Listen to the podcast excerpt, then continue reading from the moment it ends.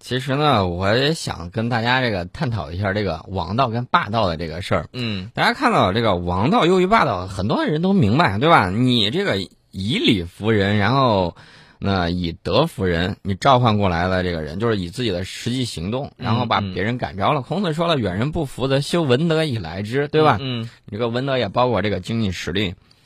那么大家看到了，王道见效比较慢，但是确确实实啊人心所向。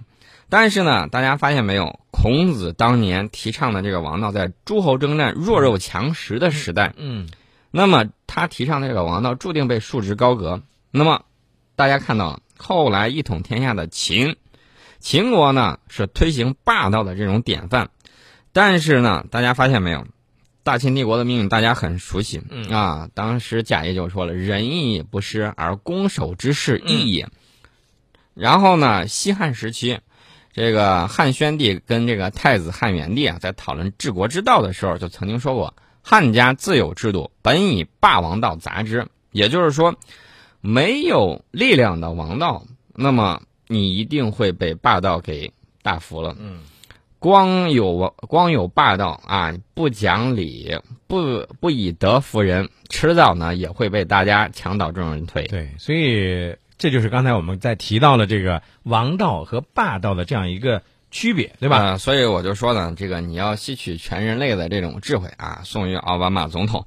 那么昨天呢，我们关注了这个美国太空总署深夜开新闻发布会，这个事儿啊，这个太空总署老是搞一个事先呢要搞一个噱头啊。啊上一昨回你记不记得啊？说哎呀，我们要宣布一个重大的这个发现，啊、这个要发现什么呢？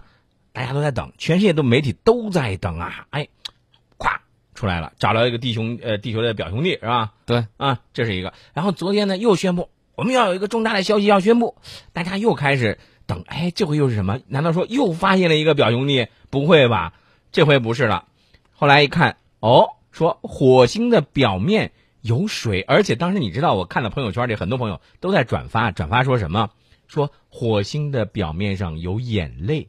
其实所谓的眼泪，它那个彩色图片打印出来有点像像这个眼泪的这个形状啊，但是实际上就是说这个流动的水。嗯，你想想不想尝一口火星上的水是什么味道呢？我觉得那个东西好像不太好尝吧？嗯，咸水啊啊，盐水啊，是咸的，我估计咸的可能性很大啊。你尝过？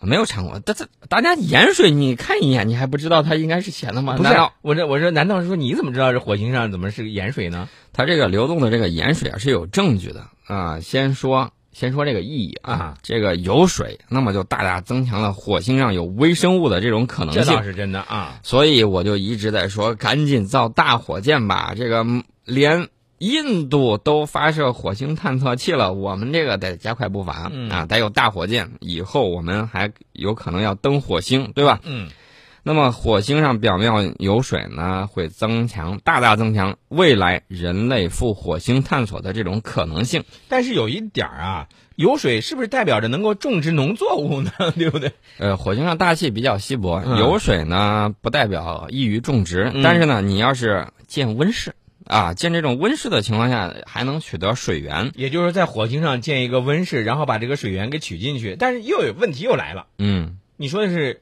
咸水对吧？是盐水对吧？对，这个很方便的。你啊再过滤一下，对你嗯通过这个净，化装置。啊嗯知道海湾国家很多，它就是我我懂海水淡化嘛。嗯，我知道。